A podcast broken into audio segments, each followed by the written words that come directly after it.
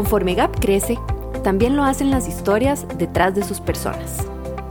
Esto es Beyond the Gapster, un podcast presentado por Growth Acceleration Partners. En cada episodio exploraremos historias reales de distintos profesionales. Escucharás a Gapsters hablar sobre sus triunfos diarios, desafíos y decisiones que marcan la diferencia. Empecemos. Me levanto a las 6 a.m., preparo la merienda de Leo, mi hijo, y lo llamo para que desayune y se aliste. Ya está grande, entonces se alista solo. La buceta pasará en unos 30 minutos. Lo acompaño a la puerta. Al lado está Mía, mi gata, que supervisa quién entra y sale de la casa. Es nuestra recepcionista, decimos. Cuando vuelvo se recuesta para que le acaricie el pelo. Es como tocar algodón. Hago un poco de ejercicio, me baño, me pongo protector solar y rubor rosa por si tocan videollamadas. Estoy lista para trabajar, pero primero tomar agua. Me compré una de esas botellas motivacionales e intento llegar a los dos litros. Siempre la tengo en el escritorio. Mis papás salen a trabajar temprano también. Entonces quedamos yo, mi gata, mi hámster. Ellos duermen y yo trabajo. Enciendo la computadora y reviso mi calendario, un par de reuniones recurrentes y un par de entrevistas con candidatos. Es un día tranquilo.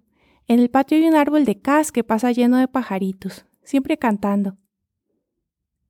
Reviso mis mensajes y correos. Envío algunas respuestas y voy rápidamente por una taza de té.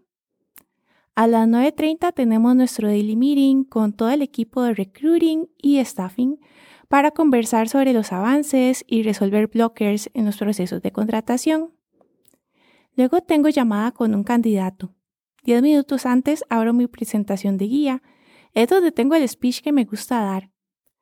Uso una lista para asegurarme de que todos reciben la misma información y que está completa, aunque en general intento explicar con más detalle para poder resolver cualquier duda. Luego abro la ficha de entrevista para tomar notas y repaso su currículum. El candidato fue puntual, estuvo muy atento al escuchar sobre los beneficios y mostró muy buena actitud en su entrevista de Cultural Fit. Vamos a avanzar con el siguiente paso. Reviso la lista de entrevistadores y busco uno con disponibilidad. Le consulto sobre horarios y me contacto nuevamente con el candidato para agendar la entrevista técnica. En cuanto me confirme, envío el invite y le comparto algunos temas de estudio por correo. Ha quedado todo listo. Al minuto, llega el feedback del candidato que se entrevistó el día anterior. Le fue bien, entonces ordeno todos los datos y comparto una presentación al DM. Ya es hora de almuerzo. Pongo la comida en el microondas. Mientras se calienta, voy a saludar a Mía, que siempre encuentra un lugar nuevo donde acostarse. Es como buscar a Waldo. Me como algo y veo algún anime divertido. Ahora estoy viendo el del gato gigante que es amo de casa. En unos minutos tengo checkpoint con un DM.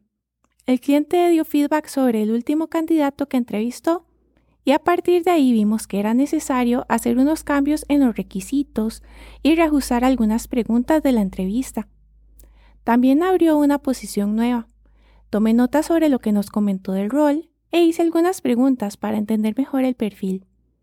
El candidato con el que voy a tener llamada más tarde me parece que hace buen match con esa posición. Entonces voy a comentarle sobre el perfil y preguntarle si ha utilizado las herramientas que pide el cliente. Tengo bastante tiempo de trabajar en reclutamiento. Al tratar con personas, siempre se aprende algo nuevo. Me genera mucha curiosidad lo que me cuentan sobre su experiencia y los proyectos en los que han colaborado y como siempre están aprendiendo cosas nuevas. Aunque soy psicóloga de profesión, desde mi primer trabajo he estado en el área de tecnología. Es impresionante cómo todo cambia tan rápidamente y cómo las personas tienen la capacidad para adaptarse a esos cambios. Y es que cada vez más la tecnología se ha involucrado en muchas otras áreas profesionales. Ni decir las personales, yo soy una que todo lo hago en línea, hasta comprar el diario. La llamada terminó a eso de las 4 pm. En el tiempo que me queda, voy a revisar el LinkedIn a ver si encuentro candidatos para una posición nueva. Reviso con buen detalle los perfiles para asegurarme que cumplen con los requisitos, las tecnologías, los años de experiencia. ¿En qué momento han pasado cinco años del 2018 al 2023? Yo ni he cumplido años en ese tiempo.